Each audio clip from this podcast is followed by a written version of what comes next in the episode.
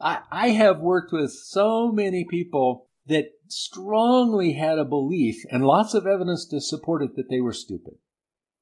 Right? They were certain that they were, things had not gone well when they were in grade school or middle school or something. And they, they were sure that they were stupid. And, you know, and once they decided that, of course, then school didn't go well. And they said, see, here's the evidence. Mm. Right?